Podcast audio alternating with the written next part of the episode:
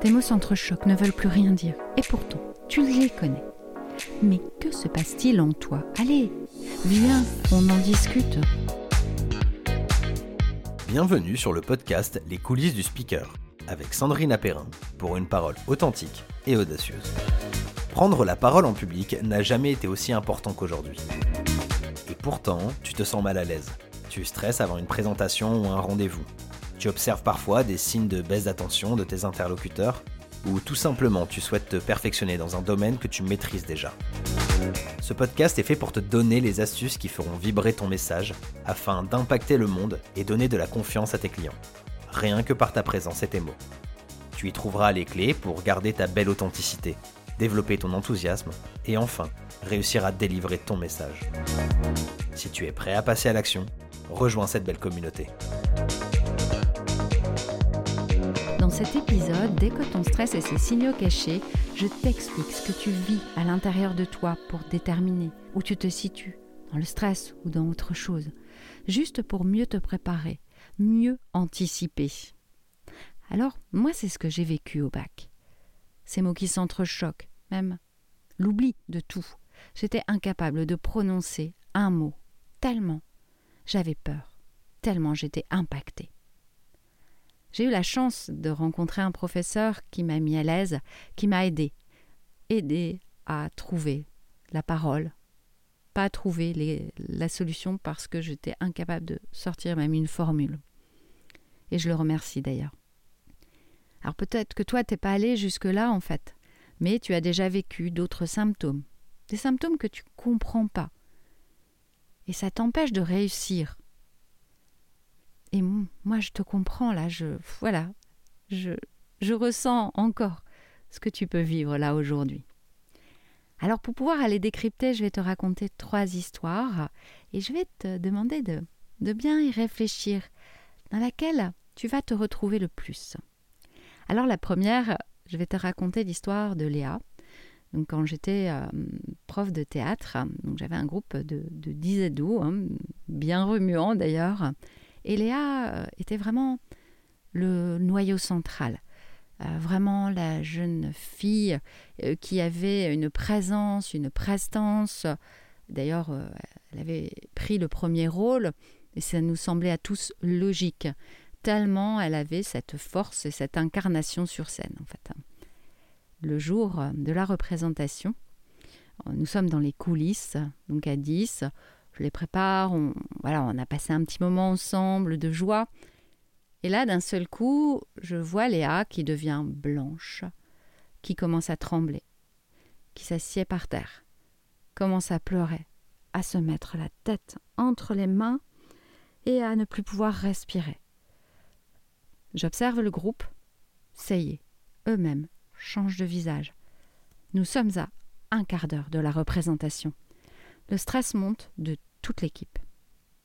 Je demande à la présidente de s'occuper du groupe. Moi, je prends Léa. Je vais dans un endroit calme. On pose. On pose des mots d'abord. Et après, on installe. Respiration. On prend le temps. Le temps de s'expliquer. Le temps de se poser. Le temps de comprendre qu'elle va y arriver. Que tout ne repose pas sur ses épaules.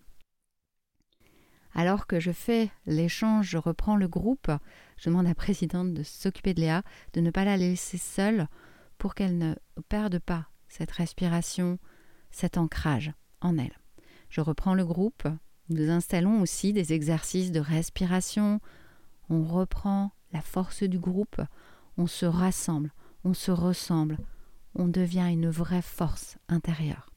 Léa arrive, ça y est, elle se sent mieux elle incorpore le groupe, nous pouvons tranquillement remettre en mouvement l'équipe, le groupe, la dynamique.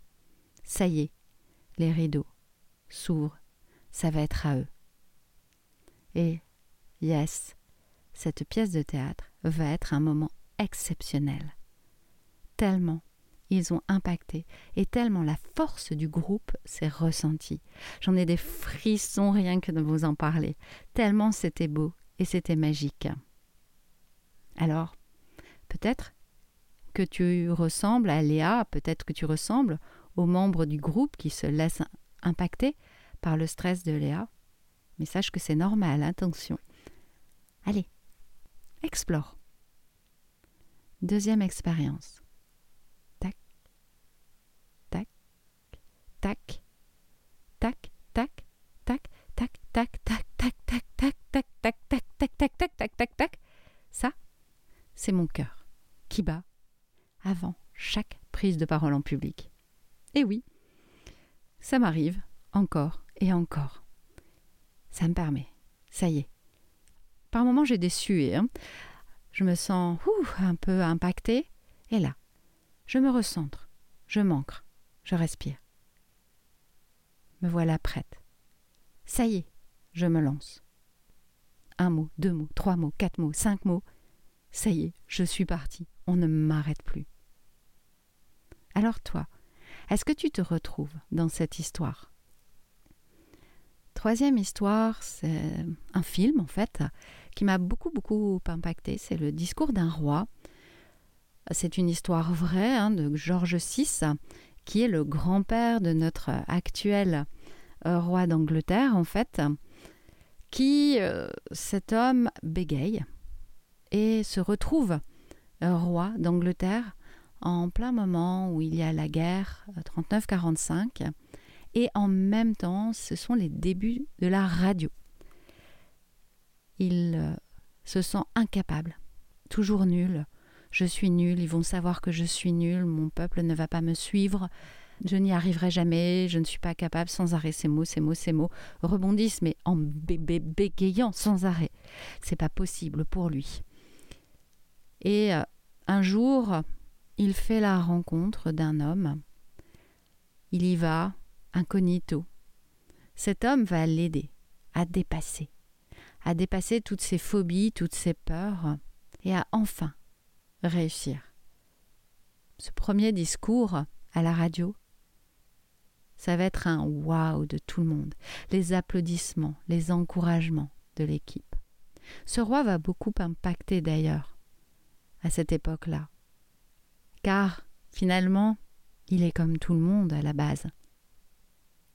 Alors toi, est-ce que tu vivais comme ce roi qui avant n'était pas roi, était prince, mais qui à chaque fois qu'il devait prendre la parole se sentait tétanisé, se sentait nul pendant. Et après, quand il sortait de sa prise de parole, se dit mais je suis nul, je suis nul, je vais jamais y arriver. Vraiment, ben, je vaux pas la peine. Et ça continuait. Alors, dans ces trois histoires, tu te retrouves où? Auprès de Léa? Du groupe Qui s'est laissé impacter par ce que Léa vivait? Ce tac, tac, tac avant de monter sur scène? Ou, comme Georges VI, à se dire mais avant, pendant, après, je suis nul. Ce que je dis, c'est n'importe quoi.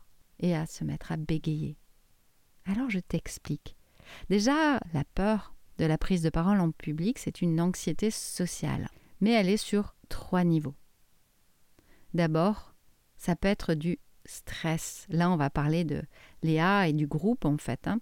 Et le stress, c'est quoi? C'est une réaction physiologique et psychologique face à un événement. Et d'ailleurs, ce stress, on ne le vit pas tous au même moment.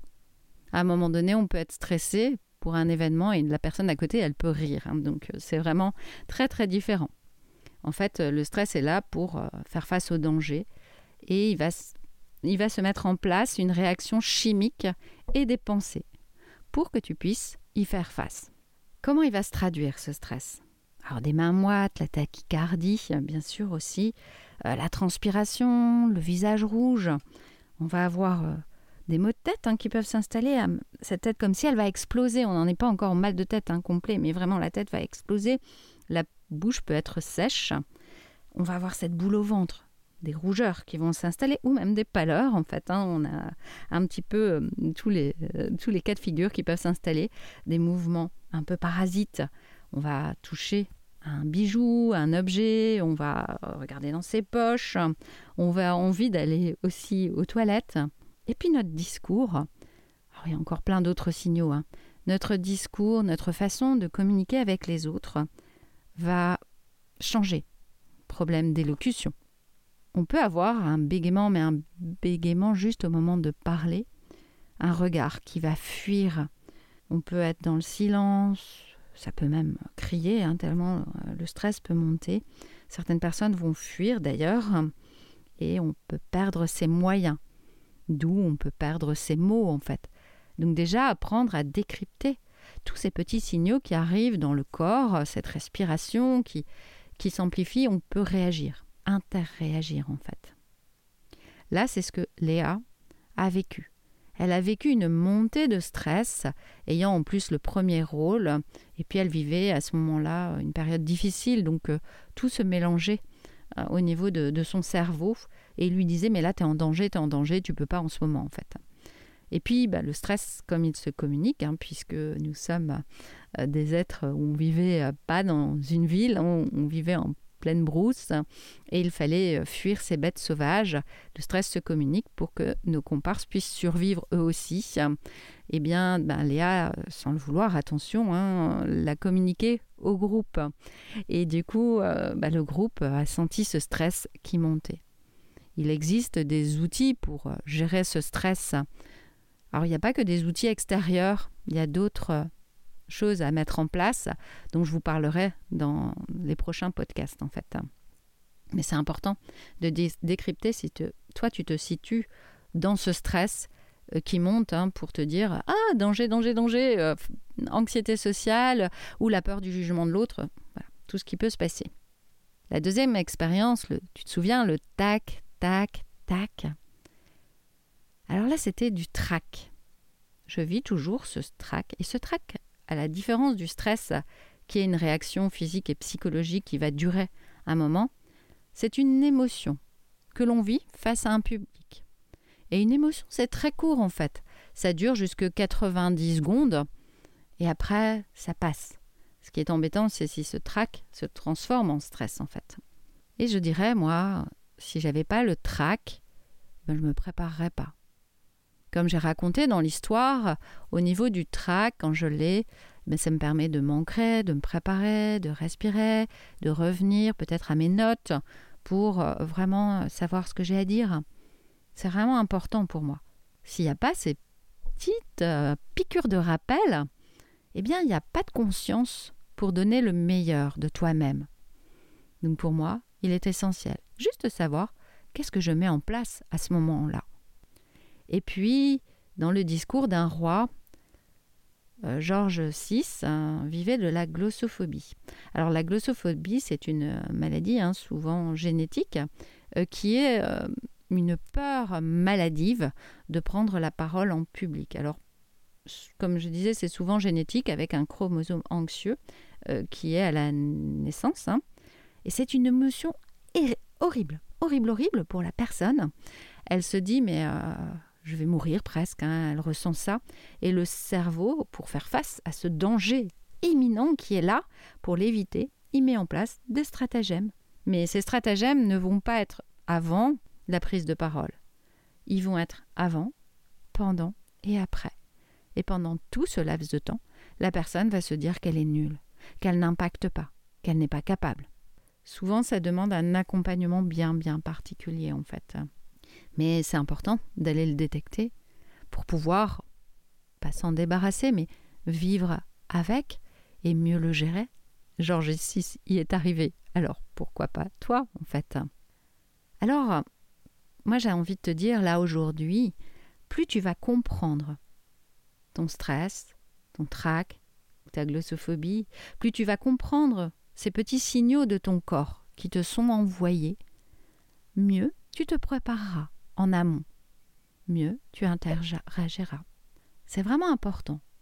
Important que tu comprennes que ces petits signaux sont là pour te donner un message. Et quelquefois, se préparer au stress, c'est pas ce qu'on pense. C'est pas avoir des outils extérieurs, c'est important de l'en avoir. Mais il y a d'autres actions que tu peux mettre en place pour réussir.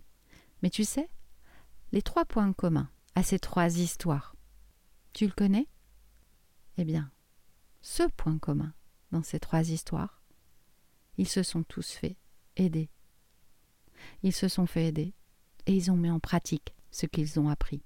C'est essentiel pour impacter, pour pouvoir parler avec authenticité et se sentir parler avec plaisir et avec aisance. Moi, je vais t'inviter, la prochaine fois que tu vas parler en public, à aller explorer ces petits signaux qui t'invitent à mieux te préparer, à trouver des solutions pour que tu puisses réussir, impacter. Parce que moi, je pense que tu as envie d'impacter encore plus dans ton business. Tu as certainement envie de donner le meilleur à tes clients. C'est ce que tu veux, n'est-ce pas? Tu as peut-être envie ou tu rêves de faire passer ton message au plus grand nombre. Donc c'est ça qui est important. C'est d'abord décrypter là où tu te situes. Allez, vas-y, fonce, essaye. Dans le prochain épisode, je te parlerai de ces personnes qui, elles, ont beaucoup de facilité, mais font énormément d'erreurs, tellement elles ont des facilités. C'est sans jugement, je l'ai fait aussi. Allez, tu me rejoins la semaine prochaine, je te retrouve mardi. Merci à toi de m'avoir écouté. Alors si tu as envie de continuer à me suivre, n'hésite pas à t'inscrire à ma newsletter, à t'inscrire à mon podcast, à le diffuser autour de toi parce que ça va certainement aider des personnes. Et puis, si tu as envie de mettre un commentaire, n'hésite pas à même me poser une question. Je n'hésiterai pas à te répondre, c'est vraiment vraiment important pour moi. Et puis, si tu peux mettre des étoiles, ce sera encore mieux euh, parce que ça va m'aider à le diffuser encore plus.